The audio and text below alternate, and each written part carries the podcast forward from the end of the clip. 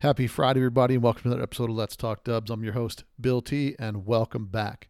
You guys thought I forgot about you because it's holiday week. No, I didn't. I'm still over here busting them out, nose to the grindstone, bringing your podcast. Might be a little bit late, but listen, it's Friday, and you're still getting it today.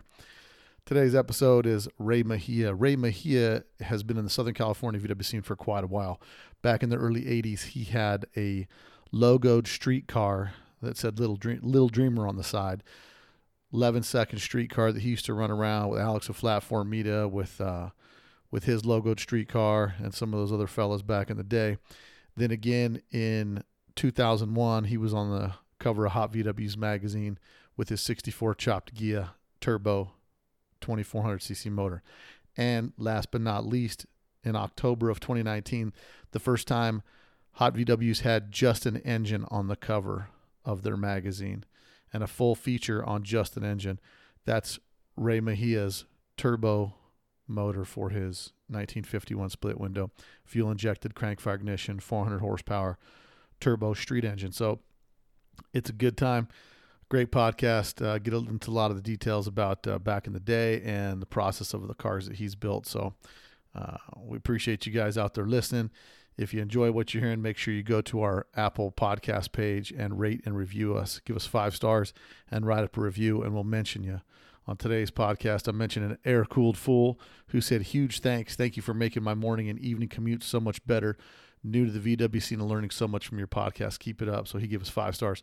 Also, Vintage Volks says, Enjoy these podcasts. Thanks so much. So a lot of people are getting some enjoyment out of the podcast. We appreciate all the fans and the people that are listening to the podcast. So Stick around after the podcast and listen to how you can help support Let's Talk Dubs.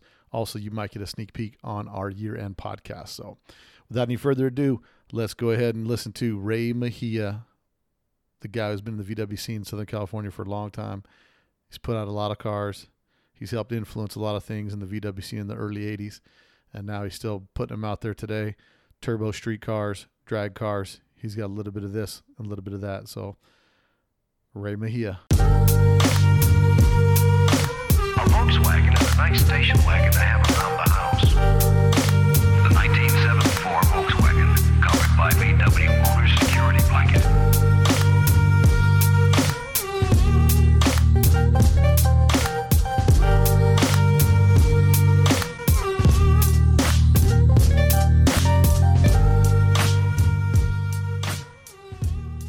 Hey, everybody, uh, we're back at you again with another dope interview with some of our Southern California people. On today's podcast, we got Ray Mejia. You may be familiar with not so much Ray right now, but you will be because his as his split becomes more popular, you're definitely familiar with his motor. His motor graced the cover of Hot VWs, 400 horsepower street beast. I think it's a 24 2400 cc, but we'll get into the details of that in just a minute. Uh, Chino, California.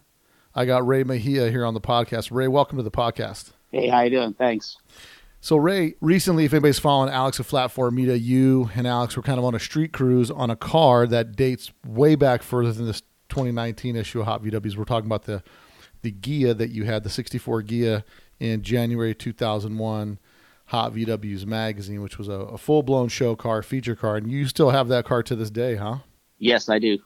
What was interesting about that car is that car's got a 2443 big turbo monster in it and uh, you drive that, you'll get in the freeway and drive that car. I mean, this this was a car when you showed this car. This was powder coated, plated, chromed, everything top to bottom, mirrors on display, and you have no hesitation to still, you know, 18 years later, you still hop in this car and you'll just mob it to go to Starbucks or take it to San Diego or go wherever, huh? Yeah, this thing drives just like a stock car, uh, reliable. I call it Old Faithful where before you kind of everybody gets kind of worried about well my car could break down somewhere because it's high performance everything else but this thing is so reliable you can go anywhere with it.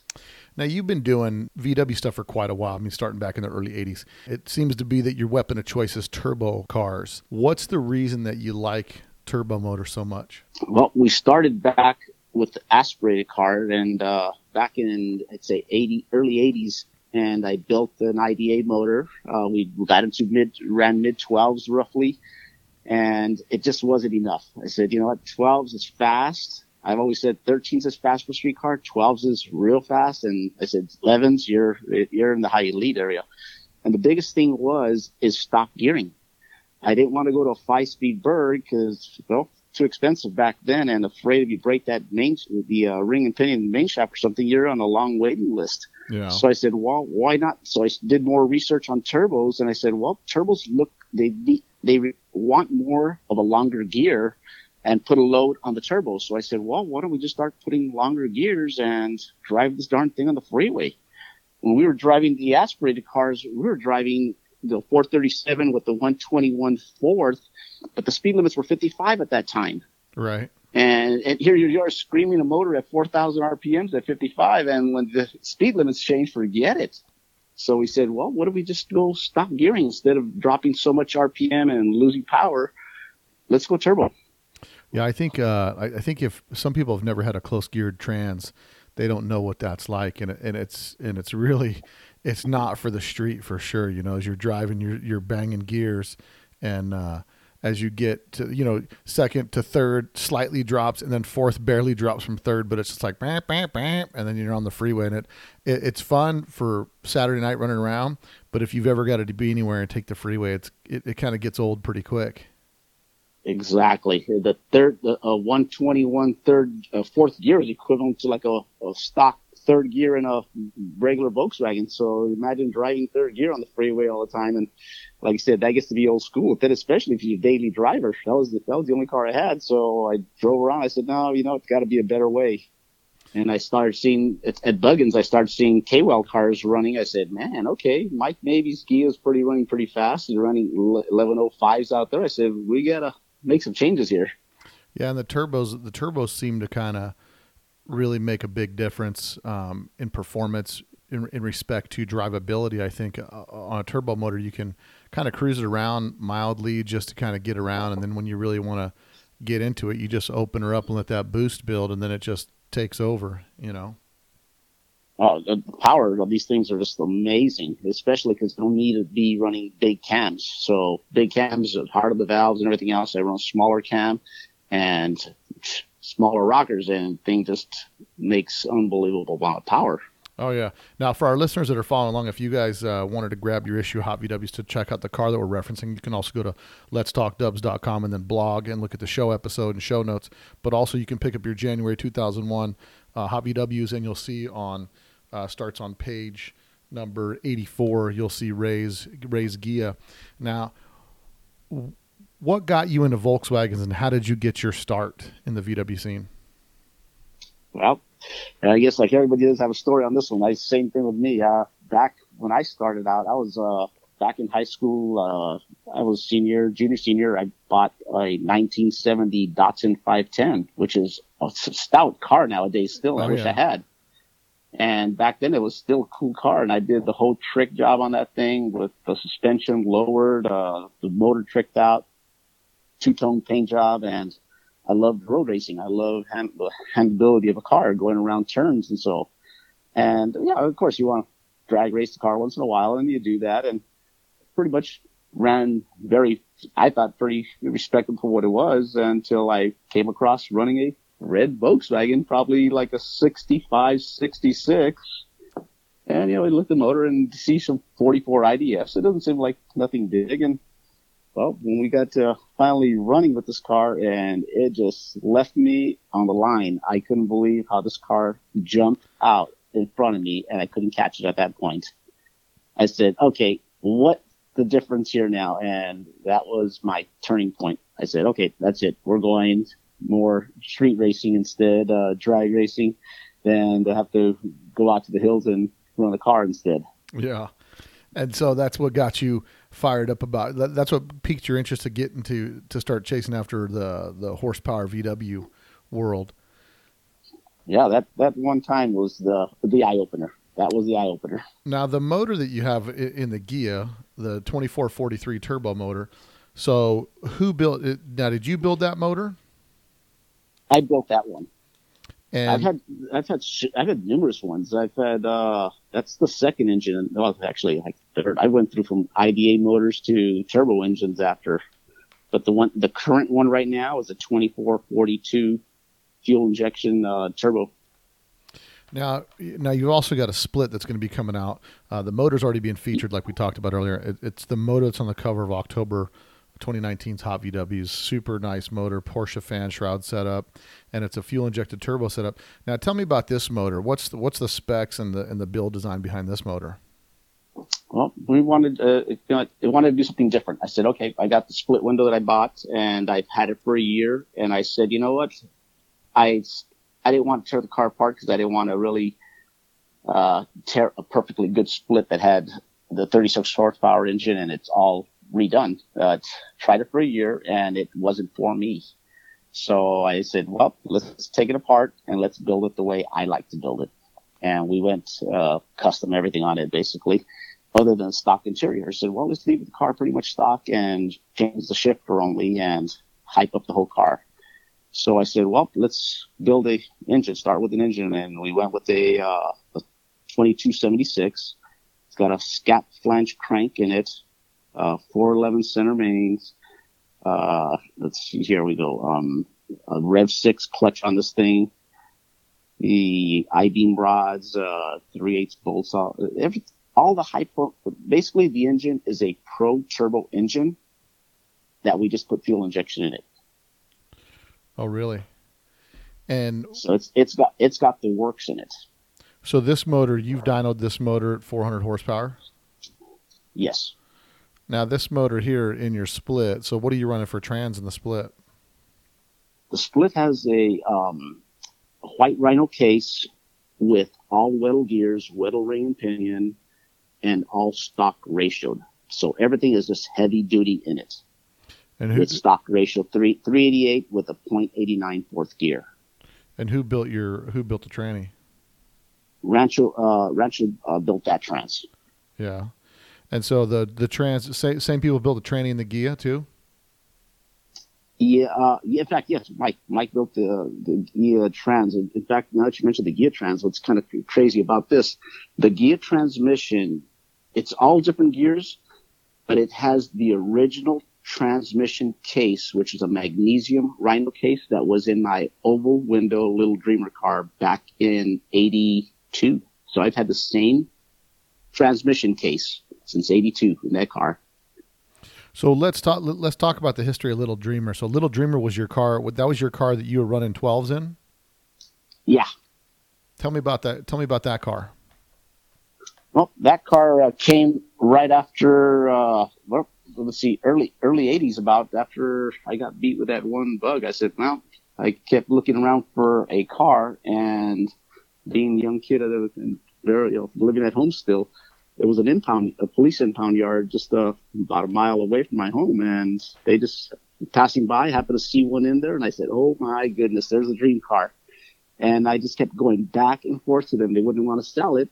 And finally, uh, they said, you know what, uh, we'll, you can, you know, you, you're interested in it, you can buy it. And uh, I jumped on that, and it was like five or six hundred dollars back then.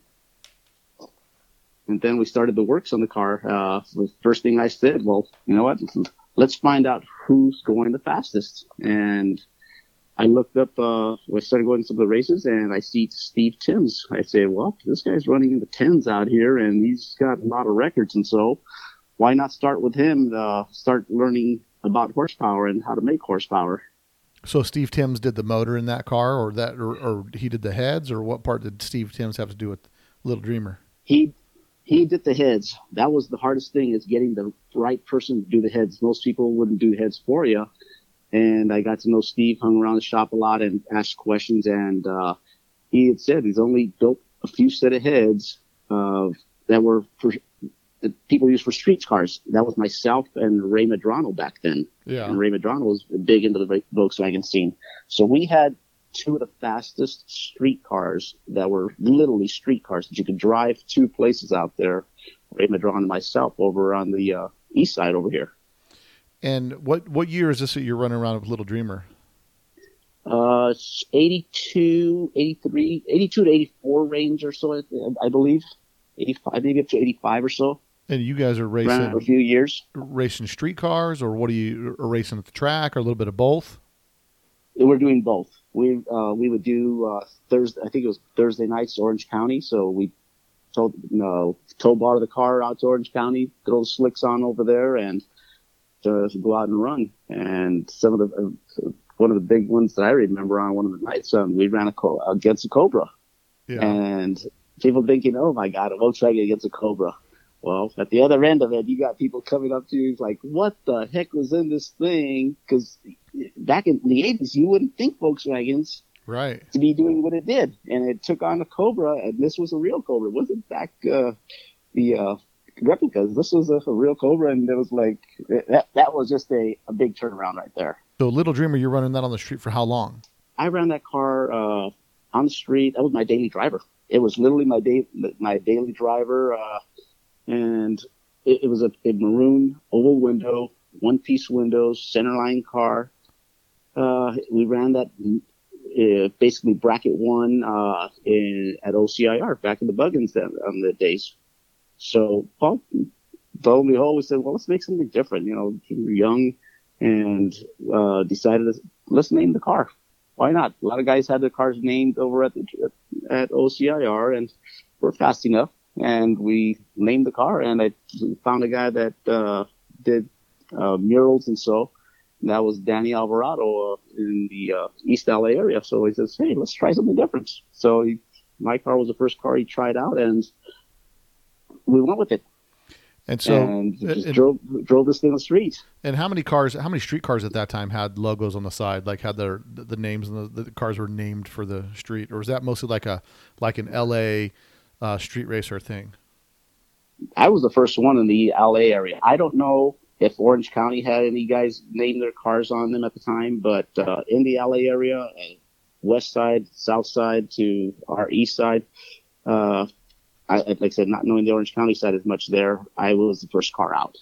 So Lil Dreamer comes out first, and then who's next on the scene? Like who's the group of guys with the logoed cars out there? Because I remember there's quite a few of them, and I remember there's there's a run in Hot VW's magazine and VW Trends where there's you know in the 80s there's a few cars come through that are all logoed up. So there was kind of this logo trend going on. and that's what it was. It several came out. Uh, I know Alex uh, Media. He did his car on Bad Temper too. Uh, it was just uh, numerous. Uh, Ragberry, uh, Baboom, uh, just to name a few. But th- there was there was quite a few. There was quite a few after that. And everybody, everybody always said, "Well, you started a trend on this thing," and it was just something different. With Little Dreamer, with Little Dreamer, how long did you have that car on the road, and then what's what happened with Little Dreamer? Uh, I had it at, I'm going to say roughly four or five years. And, uh, at that point there, I sold it. Um, I was building my gear, and we said, well, I'm going to, I, I'm still living at home and don't have room for a bunch of cars. So I took everything out of the car. I took all the racing stuff out, uh, transmission. Uh, that's why I got the transmission still in my, my Ghia now.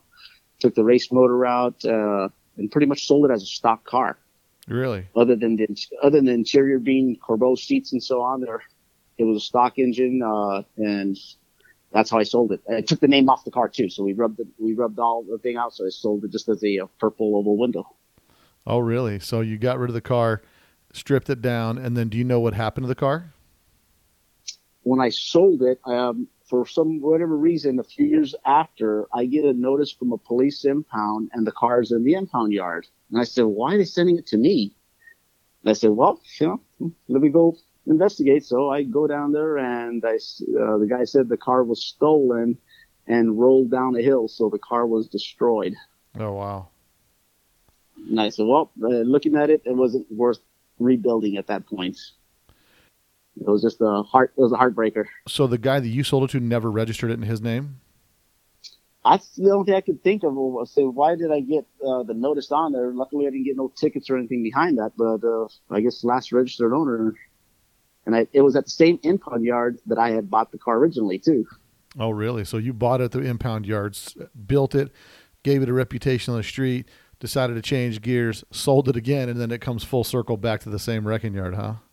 Yep, Wow, that's crazy. That's, that was it. that's crazy. So then you go to build the Ghia. Now the Ghia that you built, it's a chopped Ghia. And I mean, chopping a Ghia, that's not that's not an easy feat. That was a tough one. Uh, we said let's let's do something different, and that's where we went. Said let's keep the car looking different than everybody else. That was the whole key. Don't want to be just like everybody else and blend in between. Right. So we said, let's let's chop this thing. Let's see how we can do it. And uh, we did a four inch chop and leaned the back window down because I didn't like the way the gears look with a smaller chop window. So I wanted a full size window hmm and brought the front down and made everything work. Yeah, that's. I mean, that's with the with the curve on that roof. I mean, that's that's quite a bit of work. So I mean, and it looks and it looks good. The chop that's on on the Ghia. How long was the project? How long was the the Ghia project to build? Uh, that took a few years. There wasn't any rush at the time. We were just saying, you know, let's build a full show car. Basically, uh, it was a pan off restoration. Uh, it stripped everything on the car and built it from ground up. So we said, let's do it right. And the, as the body was being done, we finished everything, got all the body work, and chose the color out uh, and chose a different color. Chose a Porsche Raspberry, which was different than normal colors of a car back then the neons were in, uh, in and so well, we're not going neon, but we want to go a little bit different. Uh, pastel colors were in, so we decided that color. Yeah, and you finished this car. It's in it's in 2001 Hot VW. Is that when you finished the car? You had it finished before then. We finished it before. Uh, we showed it. We started showing it at the jamborees uh, at Irvine, uh, and back then it was on uh, an IDA motor. hmm And like anything else, uh, you know, the, the the turbo hit back on me, and we went. So we said, let's. We need to go faster and build more horsepower, and not have to use as much RPM. Also, Yeah, no, this is. I mean, I'm- I'm looking at that. I'm looking at all the the detail and the mechanicals on the motor. Man, there's there's quite a bit of there's quite a bit of stuff going on there on that uh, on that turbo setup. But um, man, uh, you know, I, I I ran a bug with a side draft turbo on it for a little bit, and uh, I actually I actually really enjoyed driving this little 19 1914 with a side draft turbo setup, and it. Uh, it was a good running little thing, man. There's nothing nicer than a turbo motor that, that pull that you get on the top end. if it's tuned right, if it's tuned right, it is the best thing you can have. They're just unbelievable power, and the maintenance is so simple. Yeah, no, I mean, I think you know the good thing is if you you you, you kind of you're, you're heavy duty the bottom end, and really the the mo- the power comes on from the the boost, and you know you, if you get a big enough displacement, you've got plenty of low end torque. But once you get on the freeway, man, you just start wringing that thing's neck. Those things just come to life, and it's it's insane. And and really, with just a few minor tweaks, man, you can really pull tons and tons of power out of those things. So. Um, you seem to have some success because this motor. How many how many miles have you put on this Ghia since it's been finished? Would you estimate? Oh wow! Uh, I'd probably say less than ten thousand. No, no, somewhere in that. No, yeah, somewhere in that range. I'd say ten thousand. I mean, it's There's it's some- it's a car you're not scared to drive, but you definitely uh, you know. Oh, I, was, I was talking to Alex. He said I think you said you took it down to. Uh, did you drive this thing down to San Diego from where you're at? Yeah, we drove it uh, on a cruise. They said, "Well, let's drive down there," and that's that was kind of like the big test for me. I said, "Well, this car's never gone that far. It's always been city driven and everything else. So let's go." And we filled the thing up, uh, not knowing how many miles per gallon it's going to get. So we filled it up, drove out to San Diego, and as soon as we got down there, we checked what the mile- miles were, and we filled the tank back up, and we came out sorting out that the thing came out 23, 24 miles to a gallon. Oh wow, yeah, just cruising, huh? Just just putting down the highway because you're big. You're big geared trans, right? Yeah, and so it, it had uh, Robert uh, Quisada drive, so he wanted to drive over. I said, okay, I'll sit passenger, you drive, and you know, open it up once in a while, test it on the freeway, you give it a little go punch in there, and uh, it's got power and you had reliability. Yeah, those things are. Uh, I mean, it's it's kind of the best of both worlds, you know. I mean, you can you can you can cruise it and just keep it mild mannered if you want, and then somebody wants to jump bad on the freeway, you can kind of clean their clock real quick. That's that's what's impressive that you can just nail it and not and just watch the boost jump.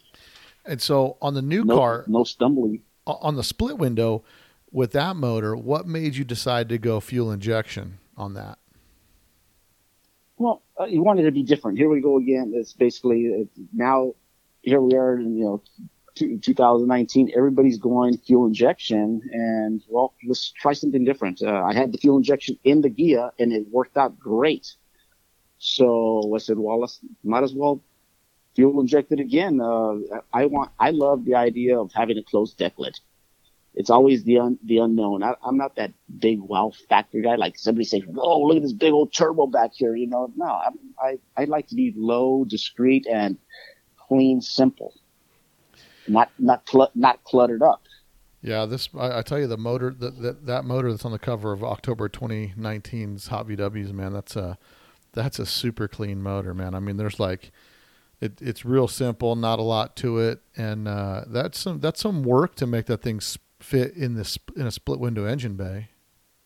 It was. That was the challenge on there, and that's where really had to come up with some thought and that's probably where I spent the most time in in the fabricating of it because it uh, it the turbo fitting it down under the apron, not burning anything, not getting too close to paint, and then when you getting the up pipe going into the turbo into the engine case on there, we're figuring out well how do I make this 911 shroud work on this thing, and you started playing with it and just started forming up pipes and everything else. I said well how do we go different? And I said well how about a single throttle body and you know put it on the understand and trying to figure out get it close uh, measuring the engine bay and they ended up using a single throttle body on this thing and modifying the throttle body where we put a V band on it to save space because if I used the uh, two inch hose on it, it would push the throttle body too low and it'd be right on the on the transmission case. Right. So just started you know looking at different ways. You you know your head starts thinking and so, well, how about if I cut it? And we put a V band and start shaping everything and we got to chuck it hey, this thing's going to work. It's going to really work. And you can, I have a lot of pictures of the car where it was all in the pre-made, uh, stuff where the fan shroud was still red at the time and started to fabricate everything, started to uh, spot weld everything. I said, well, this might work after all. And lo and behold, by the time we got it all done, polished up, and trial fit in the car, and I, said, oh my God, under the deck lid, turbo, single throttle body, which most people run dual throttle bodies. Yeah.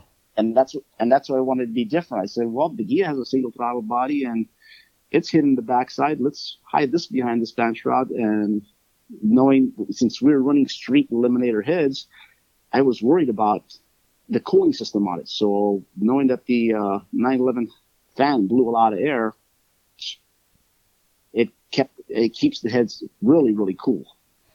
And so on this this motor that's in the split window, uh, this car's together running and driving now. You take this car out and drive it now. Yes. And you've ta- have you taken the, any, done any distance driving in it? Uh, let's see here. Um, pretty much local so- Southern California to mm-hmm. the local shows. Uh, driven it out to the uh, Long Beach uh, arena over there, the Veterans Stadium. That was the longest probably drive right now. Uh, driven it out to Rancho, to Glendora, to all the local shows at this point right now. Uh, we're trying to keep it local, especially in a split window. Uh, the whole thing is done, the pan job, everything that's, and you know, you still gotta keep in mind that it, the last thing you do is get hit by somebody. Yeah. So try not to put it on the street as much, but I, it's a drivable car. It's it's street driven and it'll get to wherever I need to. If I need to go to a big show or something, I'll put it on a trailer because it'll be clean already and not have to worry about cleaning the bottom of the car. Yeah. So what's so the what's the story on the split? How did you how did you acquire the split and how does this how does this project come to be? Well, the group of guys that I hang out with, uh, Alex, Flapboard Media, Robert, all, they they said, yeah, why don't we try split windows? We've all had. He had a 55 that he uh, he drove. We drove these cars, and well, let's jump into the big leagues and let's go all split windows. And that's where it went. They got Alex got his split window, his black one. Robert got his uh, split window. Miguel had got his split window, and I was the last one. I think, okay, I better get a split window then. Never, yeah. never thought I'd be owning a split window. It never, you know, never crossed my mind whatsoever. And, uh, one came up, um, Robert, uh, I mean, Bob, uh, from Philadelphia found the car and he says, Hey, there's one on eBay. So he gave me the thing on eBay, the number, looked it up and had the guy's phone number on there. So I called the guy up. I said, what do you want for the car to end this auction? Made a deal, end the auction, and I bought the car from him straight out. Oh, nice. And it came from so it came from Pennsylvania. Uh, what happened is the his father was was a Volkswagen fanatic, and they him and his son basically started building this car and restoring it together. they own a body shop and they restored it back to a stock looking car. And that's how I bought it. I bought it with about 80, percent done and gave me all the parts to finish it basically. I just need a few, few little things that you got to run around and find the hard, the hard to find items. So, uh, we got the deal done, shipped the car out to me and it was exactly what he said it was. I was tickled pink for what I got it uh, on there, and I said, "Well," and that's why I said I kept it. I kept the stock for a year because it was done. It was done nicely. We took it out. That's the first year I took it out to um, Veterans Stadium, which was uh, let's see here, that was a classic, and we got first place on oh, on split window stock. Oh, nice! And so you, so the the one classic they had, I think it was uh, two years ago that they had at Veterans Memorial you had it out that at that event in its stock form. Yeah, that was the first test drive we took on the car. That's about an 80 mile one way trip for the car, and I well drove it out there and kind of a white knuckle ride because it had the uh, 16 inch skinny tires on there, and you're running the engine at I don't know, got to be 4,000 RPMs with a stock gear transmission, all stock, and think, oh my god, this is scary with a 25 horse, huh? Man, that's a that, that's a that's a serious uh, commitment to get a 25 horse on the freeway, man. I, I don't know if I I had I did it once, and I don't know if I'd do it again. This this one was a 36, so it had a little extra horsepower. Oh, okay. So, Big. but it, it has no punch. It just has literally no pickup speed, no nothing. And like I said, you're driving this thing at 65 and sitting at about 4,000. The engine's just screaming, and, and, but no power. Oh yeah, and that's not me. And you get to hear the trans. Ah, you know, get that you get that straight cut gear whine, and it's just like holy cow, man. But uh, it sounded like it sounded like a tin can in a car. And so now, do you build you build most most of your own motors? Yes. And so uh, for our listeners out there, like building building turbo motors like what do they want to do when they're going to build a turbo motor? Like what what are the ideal components that you want to get started with and make sure that you have in respect to a good foundation for a nice turbo motor that you can take to the track and weekend run and then also you know cruise thing around the streets a turbo motor is no different than an aspirated motor mm-hmm. you still build everything with high components the best that you want to, you want to get an engine, the turbo engine, you just don't have to rev as high as a aspirated motor. So I don't have to go through valve jobs as much as so it's, it'll last longer. Like my Ghia engine's been together for probably seven, eight years uh, since it's been taken apart. Yeah, these was, things last. What was the reason you tore it down? Uh, we just went to cam changes.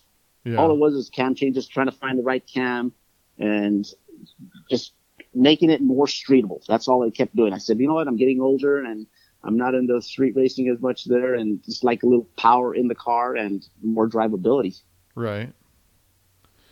And that's the same, and that's the same principle that came up the split. I said, well, we're going to build a bunch of horsepower that's going to be streetable. All they need, the, the difference is the amount of boost. Turn down the boost, turn down the boost, you have more reliability. Yeah, for sure. That's, I mean, with turbo motors, man, they're they're like I, I can't say enough about turbo. I've, I've had a couple. I, I, still have a an EFI set up in my garage here, a CB Performance set up, one of the older EFI ones that I made. Decide down the road, I've got you know most of my stuff has Type fours in it, but I've got a 2332 sitting in here on a shelf that's uh, never been started or never been run. It was put together when the when the CB wedge port heads first came out, and I've got uh, two turbo setups. I got uh, you know, a CB setup, and then I actually have another setup that I got from uh, Pip a while back on uh, Shot Caller. That car he had called Shot Caller. I bought that big monster turbo setup, which is like inch and three quarter tubing all the way through, but that's like a, yeah. a full blown drag setup. But uh, who knows? I might sneak one of those on a motor here sooner or later and just and get the get one of those bad dudes on the road because they're just so they're just so much fun to drive, man. I mean, that, that turbo punch that you get is uh is out of control. So on on the split, when you so when you decided to swap the motor over on the split, right, convert it from stock to modified, yeah. you obviously did you you upgraded the brakes and all that. Yes, we changed everything came off the car. The the front beam, the brakes, the master cylinder, it was just like doing a whole new car again. Mhm. It just luckily the, the foundation was already there, so we took a took a beam. Uh, I didn't want to I didn't want to cut the original beam. It's got the short tower one, so I said, you know what, maybe I might save it for a later date or something. So I took another beam and narrowed that, and installed the uh, Wilwood brakes, the drilled rotors, uh, the whole uh, the whole shabam, the best brake, the best you can buy for it. Is what it came down to. We did the adjustable adjustable spring plates on the rear, the whole transmission setup, like I said, that special uh, billet nose cone that they sell for split windows that only fit for that. The front beam came from is that a Russell's beam from Old Speed? no, it, it was just a regular beam that I cut. I, I like I'm I'm the guy. That, I'm gonna try it first. If I can't do it, then it'll go somebody to get done. So right. I'm a trial and error guy. I'm a trial and error guy, and I went in. I, this, the, I cut the beam in my gear before, and I said, "Well, let's cut another one here. Let's buy a separate beam and cut it separate and build everything before I take the car apart." I wanted to have everything there, so when I made the transition, everything was just going to change over real quick and not going to take me a year project on this thing. So on the uh, on the split window, you you've done most of the work on that yourself. Yes. Other than what the car came the way it was painted, I did the total. I did the total transformation, the total transformation, everything. You know, I think sometimes when you're working on a project, you know, it's better maybe to pay a few bucks more. I mean, you could have bought a roached out. You could have spent six, seven thousand bucks and bought a roached out uh, split window shell and started building it from there. But I think you know, if a guy's to spend twenty or thirty, forty thousand bucks on a on a rolling, driving, completely restored type deal and then modify it the way you want, I think at the end of the day, you're probably dollars, a lot of dollars ahead in respect to, you know, the pain and suffering of dealing with like a body shop that's going to take two years to put your project on hold, and uh, you know, all of those types of things. So I think I, I think that as we get older, I think that becomes the more effective way to get to realize your dream. You know, get something close to where you want it, and then just kind of bring it in from that standpoint because we're not as young as we used to be, and we don't have the time or patience to be, you know, dealing with body shops. And really, there's a lack of a lot of those craftsmen out there that you know you can take a car to. And I mean, there's a few guys out there, but the waiting list is tall for those guys. You know, if you want to get a split window painted correctly and, you know, have everything done right. You're exactly you're exactly right on that one because what happened I was looking for split window and I wanted a project car. I didn't want somebody else's car that somebody else is going to know already. And in fact, Al- Alex and I were looking and we found one in Big Bear. He wanted 30, he wanted 30,000 for a car that he already took it all apart. He had everything for it. So it was ready just to do a paint job and the restoration on it. And I was, I was winning the game and emailed the guy and everything. He responded to me. And I hate to say the way he said this. He said he didn't think I was the proper guy to own the car. He didn't know who I was. He didn't know what I was going to do with this thing. That I was going to build this thing to the limits on there. But he didn't think I was the pro- that was his wording. That I don't think uh, uh, you were the proper uh, person to sell it to.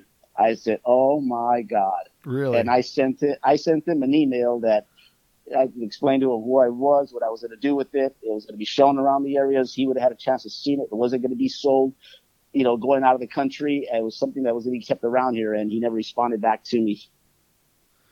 yeah, you It was, a, it was a car, car in Big Bear. It was. some people are just weird, man. Some people are just, uh, I don't know. You know, I don't know if the guy just didn't want to sell it, if he just started having seller's remorse before he sold it, or what the deal was. But you never know. I mean, I, It, I, I, I did that one time when I had my car for sale, and and a guy came to buy it, and then I just started thinking, I don't know if I want to deal with having to build another one. I mean, in that case, that the car's not even built; it's a dead project, and so for that guy to hold on to it just seems kind of foolish. Well, it was a blessing because it, now that he sold it, it gave me the opportunity. When this one came up, this one was already 80% done. The, the pan was done, all glossed, everything's done, totally redone. The paint job was all new. The car hadn't been out on the streets yet. Yeah. So, and so, so nobody saw this car before. That's what it was. It's like, it wasn't, oh, you bought this, oh, this guy used to own this car before and all that. It, it wasn't that. Yeah, you know, but there's still there, there's still an opportunity, even if you buy a car that's been built.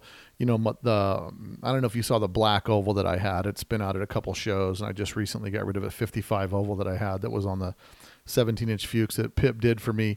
And that car was on the cover of VW Trends in 95, but it was more like a stock. My buddy, my buddy who built it, Sean, built it with like he bought every single accessory you could ever buy for a car and just threw it on this 55 ragtop. And you know, this car was really like it was cover car 95 VW Trends, black and red on black and red, white, uh, black and red rims with white walls and everything. But when I got it, you know, I completely redid the car. You know, mostly with stance and painting solid black, and then blacked out the trim and did some other stuff. And a lot of people could never even figure out it was the same car. But I think you know, you can buy. I, I, think there's you can buy a car and doing certain things to it, you can make it your own. You know, but it, it you you gotta you gotta maybe find a car that's a little bit vanilla or a car that's not yeah. doesn't got a lot of punch to it. You know what I mean? And that's what this was. This was the opportunity that, like I said, one got away, but this one came out to be good because it was a color I wanted. It was everything that I wanted. It was stock, but I, I, I, gave it a chance. I gave it a chance. I said, okay, let's just leave it like that and nostalgia. And it just, like I said, it wasn't me. We gave it one year. I said, one year we're going to get, and if it doesn't change my mind, we are going to make this car the way I want to make it. And I don't plan on selling it anyway. So this is my style, uh, my power, my, my everything the way I like it. No, this, uh, this, this thing's a monster. And so what's the paint color on it? It's the uh, sand color. It's the it's it's the original to the uh, title to the birth certificate on it. So it was a repaint of the original. Yeah, that's a good looking car, man. It's uh, I'm looking forward to, to seeing the car in person now that it's been because this is kind of the first time it's been redone since last time you showed it. Like this is the street, this like the street strip version of it. Yes. So now, last time, most last time the car was really shown at a big show was when it was all stock. Uh, we let me think here. We no, you know? We took it to the last Prado. Prado, we had it uh, just. I had just barely finished it when I made the conversion on it. So nice. Prado was first time that we showed the car there. Nice. After yeah. the conversion. That's a beautiful car. Uh, I'd like to. I'd love to see how that motor pulls with that uh, oh. that turbo setup on it. I like it when you're around and the car and the area is good, you're welcome to come on take a ride on it. Yeah, man. This what I love about it is the deck lid's closed. You know, you're on this full this full turbo setup, and the deck lid sits closed, and you're running 400 horse. It's just completely unsuspecting. That's what that's what I think is my favorite part about it is that uh, you know you can't you can't really tell. You know, you got uh, my my boy Split Dog with his side draft set up with the injection on it. He's got not only does he have standoffs, but he's got his deck lid stood off about ten inches just to to fit all the all the monkey bars that are on that are involved with that big side draft setup. He's got one of those AJ Sim setups, and it's it you know it takes up a lot of space in that engine compartment. But with this the sleek setup you got, man, it all fits under the deck lid, and I mean it's it's super smooth looking. I dig it. And, and those of you guys that are listening on the podcast, um, if you haven't gone to let's talk dubs.com blog, and and followed along on the podcast, follow along. You can also check out Ray's Instagram at uh, Ray Mejia fifty one, and they can check out the split there. A lot of before and afters, and uh, a lot of good a lot of good shots of this car, and some shots of Little Dreamer and stuff like that. So, so what's uh, so the plan now? Just cruise around and uh, and and regulate on the streets, or what's what's the goal now? that's really it. Just to show up to shows, let people see see some you know things that you don't see very often. When you go to a show, you might see one if you're lucky, one split there, and if now with most of us having our street cars, you might see two or three at a big show. And really that's it's that's a crowd pleaser a lot of people think. And to me it's like i didn't think very much of it. I said okay i'll just get a split window not a big deal. But it really is. It, people really admire and always say that's my goal that is the jewel that i want and here like you said we're you know we're older we like it and i love the idea of the car. At first, when I bought it originally, it wasn't for me. I thought, oh my god, I don't know. I'm really, I don't know why I bought a split. I just didn't think anything of it. But when I make the transformation on it, it was that's it. I mean, this car ain't ever leaving my hands. Yeah, when you drove it stock, you were thinking like, "What am I doing? This is an old man's Ex- car. This is a." Ex- exactly. It just it just wasn't me, and I didn't want to break people's hearts to take it apart and do what I wanted to do. But you know what? bottom line, it's my car, That's it. and and it's exactly, and you do it the way you want to do it, and this is my style, and this is what this is what people like to see. Well, yeah, a uh, you know, in in my opinion, the stock split window is like Volkswagen's version of the the Model A. You know what I mean? It's like uh, as basic and simple and underpowered and cute in its own way, but it's like it deserves to be really modified and really dialed in and and and like uh, you know, it needs to be a little more 32 Ford than Model A. You know what I mean? So Yeah, it's uh it, it definitely makes a it, it just makes it's so funny because that car stock you can drive two have two cars identical change the stance and the drivetrain on one which is basically what you've done on yours and a bone stock one and the cars have two completely different personalities you know kind of like a jekyll and hyde type thing and it's for all intents and purposes it's the same car with the difference of suspension and drivetrain and I mean, it goes from like this. You're just got to be patient. If you're driving that stock 36 horse, you just better be patient and just just be quiet and go where you're going because you, you're not gonna you're not gonna direct anything in traffic. You're just gonna take whatever's left over. And then in this monster with 400 horsepower, you're taking whatever lane you want and you're you know you're regulating on the street. So yeah, I think it's awesome, man. I've got a I, I have a split window as well that's been in the paint and body shop for a little bit of time, and uh, I'm uh, I'm patiently waiting to get it back. So we'll, uh, we'll that'll be that'll be soon. we'll see. I'm I'm I'm hoping. I mean, it's it's painted now and it's got all the suspension done to it. So uh, that that one actually has a Berg five speed and uh, a Oh, 2600 that's nice. 2600 Type Four with 48s on it. So we'll uh, Street killer. yeah, the, we'll see. It's it's it's more the torque monster. You know what I mean? Just uh, I, I just love the the torque of a Type Four. But who knows? You know, I've always toyed with the idea of turbocharging a Type Four uh, because I think that would be the ultimate of like turbo, and then you know like low end torque, and then you know top end boost. But uh, I've had a few of my friends that build these Type Four motors warn me on the uh, on the on, on the head surface area that there is with the Type Fours, but you never know. Might try to. Um, we might have to just keep raising the bar. Someone's just got to keep kicking the bar a little bit higher. So go ahead. one of the things that one of the things I you know just to throw in here, one of the things I noticed this is for my personal stuff on there. Sure. When I put the turbo when I put the turbo down underneath the car, it took all the heat out of the engine bay. Yeah. That's what it was, and, and it took that big wow factor out because this one here in particular, when you look at it, you, you really have to study it, and you realize there's no wires in this car. There's no spark plug wires that you can see. There's no distributor on the thing, and you start scratching your head. What what the heck is this thing on here? Oh yeah. It's turbo fuel. It's turbocharged. It's fuel injection. It's crank triggered. It's just got all the modern things with an old car. and what type of injection are you running on it? It's got the CB uh, Gen Four. So it's the CB Gen 4, and how's that been working out? I mean, is it is it run? Does it start right up and, and, and idle good and all that kind of stuff? No issues with that.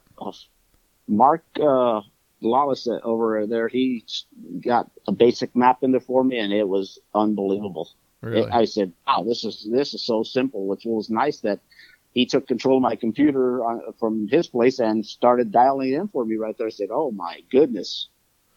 And it, I'm I don't know anything about fuel injection. I don't know how to tune one of those things up. I was like, "Oh God, how am I going to get something on here?" But the nice thing is, once it's done, it doesn't change unless you change it.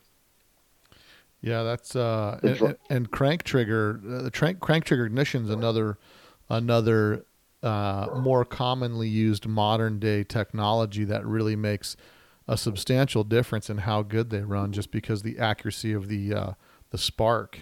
Yeah, that's that was great because we everything was hidden, so you can't even see there's a crank trigger in it. that is the way of the future. You know, I think you know we're, we're working with bottom end motors from from valve cover to valve cover. The technology is 1950s technology, but with you know the fuel injection and the crank trigger ignition, you really can wake these things up quite a bit. So.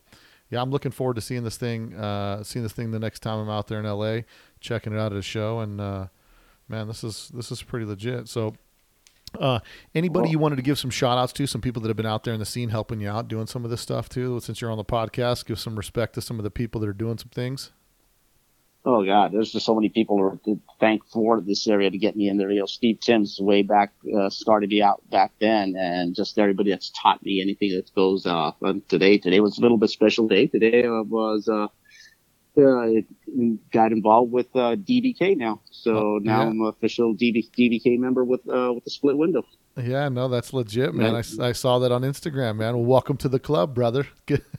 That, yeah, that, was- that was a exciting day for me today. It's like, okay, well, great, man. Here we are. We, you know, we're in the big leagues with uh, the top the top cars out there, the best of the best. Yeah, you know that's that's one of the that- that's one of the reasons that, you know when I I was brought in DBK with my Type 34 Ghia and it was it was one of those things where you know DBK GFK you know there's there's certain clubs out there that command respect and that when you hear the club name there's al- there's always an image in your mind of kind of what that what the what the level of that car is going to be you know and it, it it's always been you know, for longest time it was it was German Looks or DKP and and and DBK over the past ten years or whatever that they've been around that that that DBK's been around. But it's like that was one of the things for me that really attracted me as far as you know being part of that club was that you know the the Ghia that I had was built to a level that was I mean it was indescribable. You couldn't describe the detail that I had in that car, and uh, and and to know that. Uh, once the car's DBK level car, it's like everybody kind of knows the same. The same thing, like I said, with a with a, a DKP car or German Looks. You know, when a club reaches a, a, a status level that people know what to expect or how clean and sharp and detailed the car is going to be, you know, it, it's it's kind of a sense of pride. You know what I mean? Like like you said, like you made it to the big leagues. Like this is now your car made it to that level. So yeah, I'm I'm itching to get my car back out. You know, the split window. So that car's that car's got a lot of detail in it, and uh, and and really I've put a lot of components in that car to drive it to really put my foot in it and drive it. So um, yeah, yeah, I'm stoked, man. I'm hoping I'm hoping something for this summer. So maybe I'll see you out there with my split too. But uh, Yeah, come on, come out and join us. who knows? Who knows? Well, um, well, cool, man. So anybody wants to get at you, how do they how do they get in touch with you? Uh, well, my Instagram is Ray Mejia at 1951, so it's the same thing as my year, my car. Nice. Uh, feel free, feel free to send me a message there or on Facebook, Ray Mejia. Well, cool, brother. Well, well, Ray, man, I, I definitely appreciate all you've been doing for the scene for a long time, and the cars that you're bringing out, and the inspiration that it gives to a lot of guys out there. And uh, anything else you want to leave us with, man, before we wrap it up? Well, give a shout out to my boy Alex uh, Platform Media, man. He's really helped out a lot. Uh, really helped everybody get back uh, on on track with VWs again. The- And hopefully this ne- hopefully this next year, this next season, I'll be back in the race season myself with uh with my race car. oh, nice. You, so you're building a race car too? No, I've had a race car. i that's that's how I got involved with the whole thing before. Is just uh, I've got a pro turbo uh, race car that we ra- uh, we race, and I haven't uh, had a chance in the last few years because of uh, multiple surgeries. Yeah. And now uh, now I said, you know what? Let's let's get back. Hopefully this next year, make a full season and uh, take the car out and try and look for a five second pass. Nice, nice. So, uh, so that car, what's the what's the name on that car? That car got a name on it? That's backdraft. It's a Backdraft. it's yeah it's a yellow oval window 1956 is the num that's the number of the car 1956 Nice. and it's a tur- turbocharged car too. That's all the way it goes turbo. Oh, nice. And when when's the last time that car has been out on the track? Um, the last time I drove it was 2014, Mm-hmm. and I said I it said I, I didn't want to see the car sit there for a while, so I had uh, Jason Egum of JSC uh, drive the car for me. So he he went a couple seasons uh, since his car was down at the time. I said, hey, you know what? Um, if you want to drive my car, you're welcome to it. And he put it on the track, and uh, I was just the uh, the pit manager right there and watched him do it. Nice. So this car, you're planning on getting this car back out soon here and getting this car and running it? Yes, hopefully this next season coming, where you uh, I'm going to be back driving it. Very cool. And what race series are you going to be running? The BRS or Uh, we're, we're going to run the BRS and also the um, what the drag day events. drag day, the Fontana the, drag the days? triple, the, the, the, tri- the triple crown, uh, which is uh, I think uh, two of them are at uh, Irwindale, if I'm not mistaken. Oh, nice. That's the that's the Outlaw Turbo class. Yeah, I'm looking at it here on your Instagram, man. That's legit. This is a this looks like a, a this car looks like it means business. Well, it's a, it's a full full tube chassis car. We just uh, changed all the rims on this car. Uh, went uh, put weld wheels on there. It's got every trick stuff that any other car would have on there. And who who uh who built the chassis on this car? Uh, it, you know? Um, the guy, his name is Paul Jones. He Mhm. built the car with his dad. Um, I bought it from the Midwest area and shipped, had it shipped over here. I couldn't find anything out here that I Mhm. was to, to what I was looking for. I didn't want another pan car. I said, you know what, let's step up to the next level and let's go ladder bar chassis car. And, uh, this one just happened to jump in where it was a roller only. And we, I made all the modifications and put a bus box in it, put my turbo engine in it, uh, put a, um, MSC shifter in it. It just, everything that you can do for racing. Nice. So you built the motor in this thing too. Yes. Very cool. And then uh and you're thinking this car's gonna be mid fives? Uh, no, I, I just, I just want my best on the car was 608. Uh huh. So I knew the car was on the verge of just going to the fives. And from that point on, I went to my first surgery and I said, well, the car got parked and I never got a chance to finish off. And here we are going to go back and I'd like to see a 580. I 585. Uh, I'd be happy with that. Nice. Well, good luck, man. That's well, fast. That's, yeah, that's that- scary fast. that is uh, what kind of mile an hour are you running at a five on a five eighty five? What kind of mile an hour are you looking at on something like Uh, that? a 585 would put you about 122, 123. Because uh, the 60, the 608 I went was 115. So getting that uh, 590, uh, you know, like I said, all I know is 590. I don't care if it's 599, and I'll be happy. Yeah, what it's funny because you say it like that, like a five oh nine.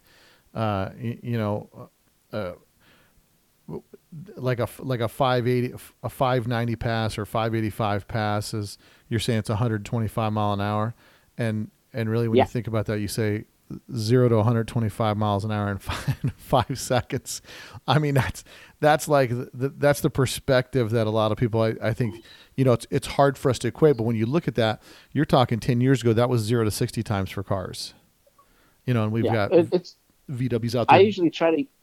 I try to equate that to people to understand. Or say, look at your clock, your watch right now, and count off five, six seconds. I don't care. Just go six seconds, and you're already over 100 miles an hour.